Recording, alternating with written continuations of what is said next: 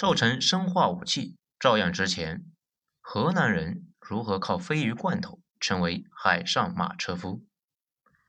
大家好，我是主播小雷子。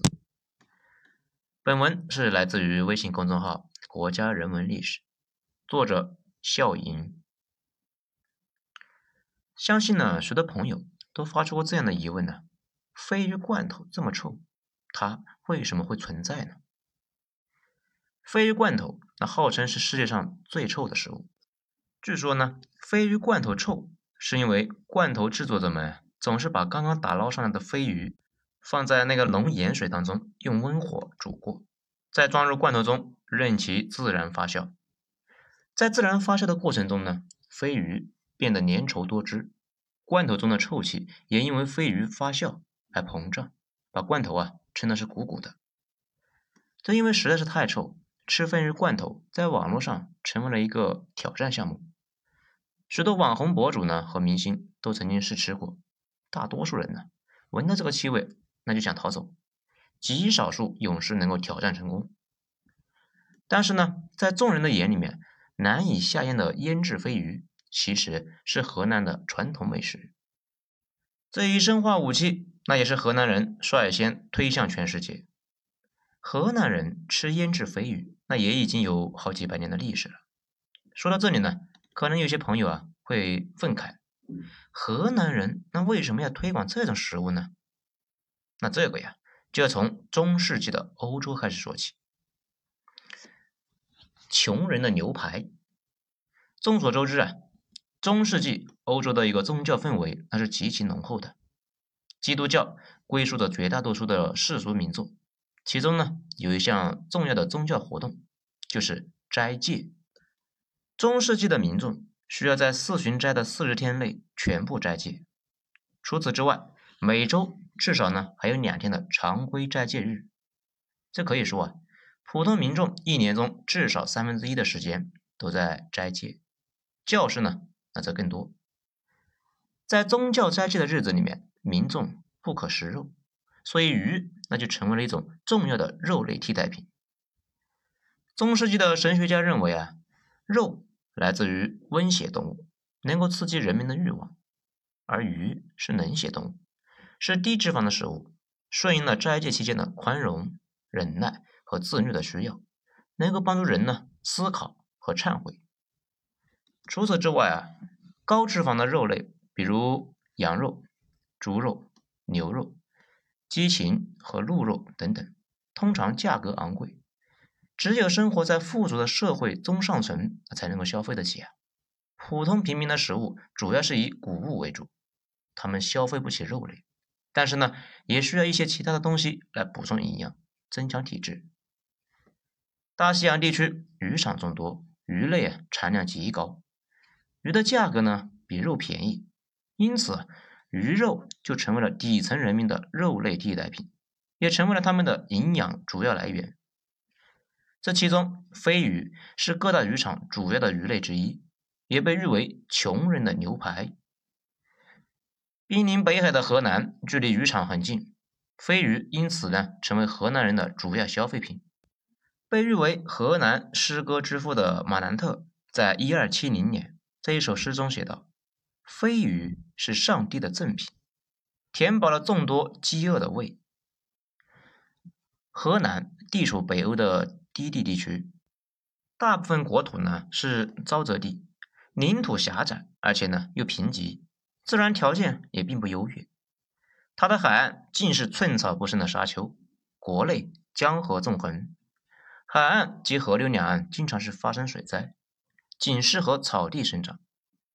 当地收获的小麦和其他粮食不够养活百分之一的居民，土地贫瘠，没有难倒聪慧的河南人，他们把目光转向了邻近的大海。资源丰富的北海渔场距离河南很近，而且呢，鲱鱼那数量众多。于是啊，河南人充分的利用鲱鱼资源，不仅将其作为主要的消费品，还成为了第一个将鲱鱼捕捞发展成为产业部门的国家。鲱鱼呢？使河南赚到了海上事业的第一桶金，他也因此拥有了雄厚的经济实力，也因此得以称雄欧洲。据说呢，一三五八年，河南北部的小渔村中，一个名叫威廉姆·伯克尔斯宗的渔民发明了一种新的飞鱼处理方法。那具体的说呢，他是发明了一种特制的小刀，一刀下去，去掉头部，剖开鱼肚，取出内脏，只保留胰腺。因为啊，鲱鱼中的胰腺酶具有保鲜的功能，就相当于防腐剂。留下胰腺就不需要加入太多的盐。这关于威廉姆的信息呢很少。对于这个方法，他实际做出多大的贡献，咱们也不清楚。但是可以确定的是，这一巧妙的方法在一四零零年之后开始大规模的推广使用，成为河南人腌制鲱鱼的一项技术优势。这种鲱鱼腌制的方法呢？也正是现代飞鱼罐头的一个轴心。经过如此处理的飞鱼，保存期那会变长。这样的方法呀，也是极大的提高了工作效率，减少了大量清理的一个时间。河南人腌制飞鱼，那是完全在捕飞鱼的船上那就完成了。撒网、捕捞、开膛、清洗、撒盐、装桶，整个海上的作业形成了一个紧凑的生产流水线。新鲜飞鱼经过腌制，可以储存一年以上，因此河南渔民便可以到离海岸更远的海域那去捕鱼，深海渔业那也随之兴旺了起来。河南飞鱼的发展和渔夫的改进那也不无关系。一四零零年左右，河南就开始制造捕飞船，这种特制的渔船呢，非常适合深海捕鱼，它们的体积足够大。能够抵抗北海的暴风雨，装载包括巨大的渔网和木桶在内的捕鱼必需品，提高了捕鱼的效率，也为渔民在甲板上解剖、腌制飞鱼提供了足够的空间。此后呢，河南那也经过改良版的捕飞船，使其性能那更加稳定。捕飞船那相当耐用，其使用平均年限是小型货船的两倍。思维活跃的河南人，经过技术积累，还陆续改进了其他类型的船，以配合普通的捕飞船使用。比如，只用于捕鱼的小型帆船，它们能够整个季节都在海上连续作业。主要的作用呢，就是提高捕鱼效率。从港口出航迎接归来的渔船的快船，它们用于在甲板上接过渔船捕捞的鱼，然后运回港口，让渔船继续捕鱼。适合远洋的航行的翼船，它们的货容量极大，最多可以装载货物九百吨，普通的呢也高达二百到五百吨。还有翼船的战舰翻板中型舰艇，它呢吃水较深，使船只能够抵御风浪的袭击和来自人为的攻击，让远航的荷兰船只只是到处潜伏在危险的海域中要相对更安全。技术进步十分重要。但河南飞鱼产业发展自然是离不开政府的支持。河南的这些捕飞船完全适用于捕捉飞鱼，因而呢极其容易受到其他船只的攻击。十五世纪的时候，渔民们自己组织的航队互相保护，这些护航队往往啊配有舰艇。到十六世纪中期，河南政府终于意识到了保护渔船队的责任，因此他们拿出了一部分的税收。为护航编队提供了费用，并对护航编队进行了管理。为了保护飞鱼这一重要的国民经济部门，河南政府甚至动用海军来防范入侵者和敦刻尔克海盗。此外呢，河南政府还为规范飞鱼业制定了许多项政策。一五一九年，查尔斯五世颁布了第一部用于处理整个国家飞鱼事业的普通法。这是对飞鱼业做出的一项极其权威的法律规定。直到十九世纪，这部法律啊仍然具有效力。对河南飞鱼业而言呢，最重要的举措莫过于革命之后成立的大渔业委员会。一五七五年，与飞鱼业关系最密切的五个港口城市——布里尔、鹿特丹、斯希丹、德尔福特。与恩克霍伊曾正式成立了大渔业委员会，其后呢，该委员会取得了制定的法律的权利，以此对荷兰飞鱼生产进行管理和监督。在委员会的管理之下，木桶的大小以及每桶鱼的最小重量那都是固定的。必须经过检查员的检验，并且印上商标。这有了这些商标呢，就可以区分河南和其他地区的飞鱼，从而阻止使用低劣原料腌制、包装飞鱼的这个行为。同时呢，这个委员会也会负责组织护航队，制定进口盐的税率，为捕鱼帆船颁发许可证。渔船没有许可证便不能够出海捕鱼。依靠这些严格的规则，河南控制了飞鱼的质量，在国际上树立起了自己的品牌。渐渐的，他们主导了欧洲市场，开始操纵飞鱼的生产和销售。河南生产的飞鱼能够卖出比竞争者更高的价格，因此河南渔民也从中获得更多的利益。技术和政府的支持，为河南共和国初期飞鱼业的繁荣奠定了坚实的基础。自此，河南的飞鱼产业出口量那持续上升。十七世纪上半叶达到了产量的贸易的巅峰。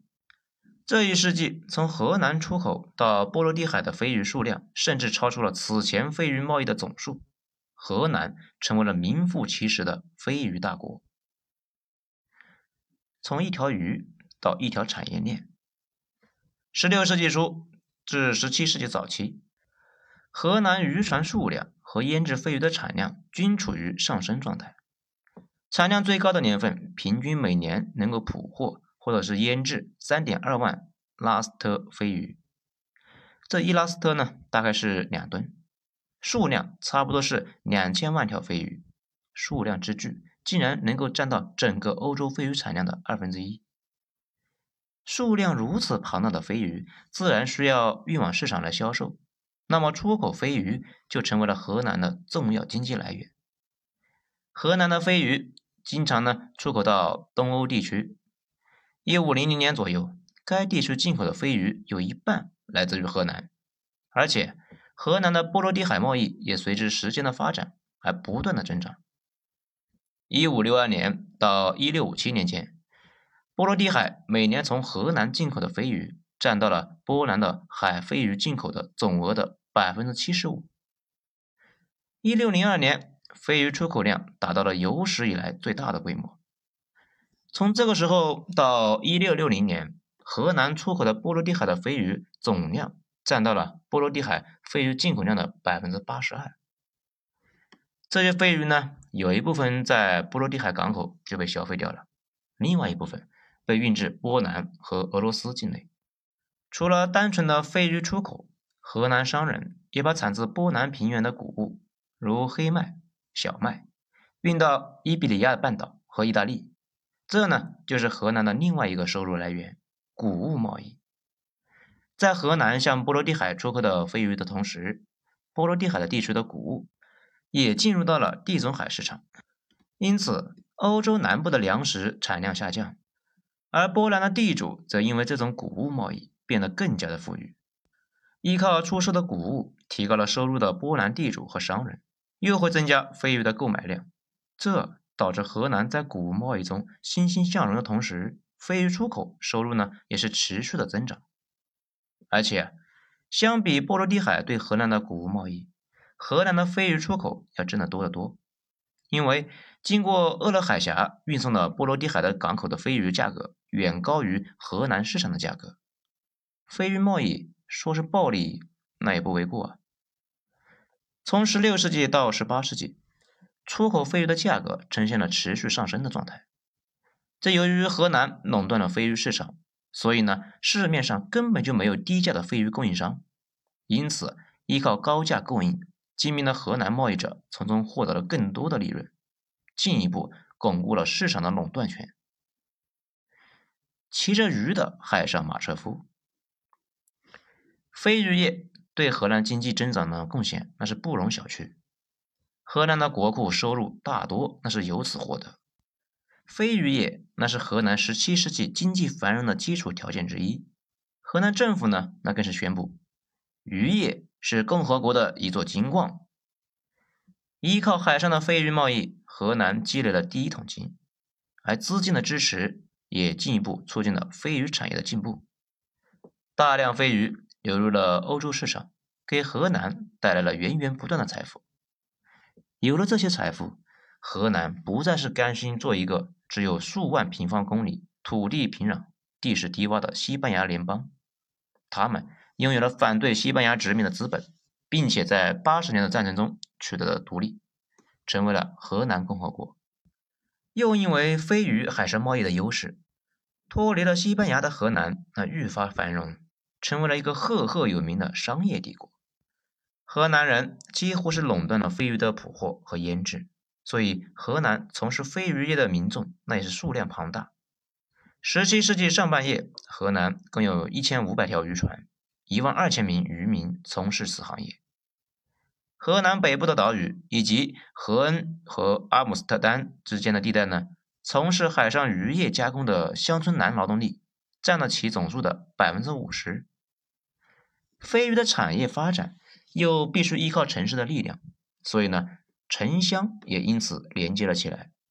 飞鱼解决了许多河南人的生计问题，而且围绕飞鱼业，数以千计的家庭、家族、手工业、贸易和职业都因此兴旺了起来。乡村更加富裕，城市经济那也更加繁荣，无形之中促进了河南近代化的一个发展。有人呢曾经这样评论那个时候的河南：挪威是他们的森林，莱茵河两岸是他们的葡萄园，爱尔兰是他们的牧场，普鲁士、波兰是他们的谷仓，印度和阿拉伯是他们的果园。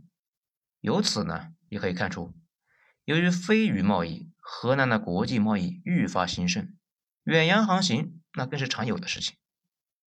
在这一过程中，河南作为海上马车夫，也成为了一个纽带，加强了欧洲各地之间的联系和交往，促进了欧洲整体的发展。河南在进行飞鱼贸易的同时，也积累了丰富的竞争技巧和商业经验。一六零九年，河南人创办了欧洲第一个资本主义类型的银行——阿姆斯特丹银行，其势力呢，伸展到了河南境外。经营大规模的存款和信贷业务，在同一年，世界历史上第一个股票交易所也诞生在阿姆斯特丹。这两项开创性的事业，成为了荷兰在17世纪积累财富的重要手段，也对后世产生了重要的影响。在17世纪初，荷兰人创立了著名的海外殖民组织机构——荷兰东印度公司，通过向全社会融资的方式。东印度公司成功的将分散的财富变成自己对外扩张的资本。东印度公司后来呢，在东南亚的扩张也相当成功，几乎是垄断了东南亚的香料贸易。因为飞鱼贸易的兴盛，需要造船技术的进步，也需要远洋航行的经验，更需要商业体制的基础。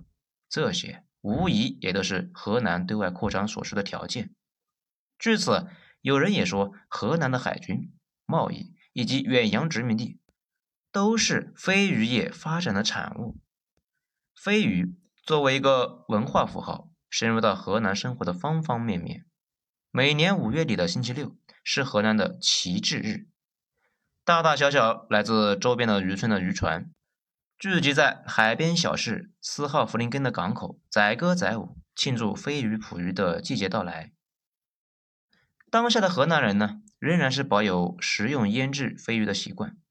他们吃飞鱼的方式那特别，不是煎或者烤，而是呢直接搭配洋葱生吃。生腌制的飞鱼，去掉头、鱼骨和内脏，抹上新鲜的切成小方块的洋葱，一盘飞鱼料理就做成了。用手捏起鱼尾，扬起脖子，直接把鱼送到嘴里，这就是河南最地道的吃法。这到外人看来啊，非常难以理解的腌制飞鱼，却是伴随着河南人几百年历史的传统美食。而飞鱼的形象也随着延续的饮食习惯，保留在河南的文化之中。或许在河南人看来，飞鱼绝不只是飞鱼，而是近代河南由西班牙附属走向独立，进而成为举世闻名海上马车夫的辉煌历史。好了，本章就讲到这里，谢谢大家的收听，我是主播小雷子，咱们下章接着见。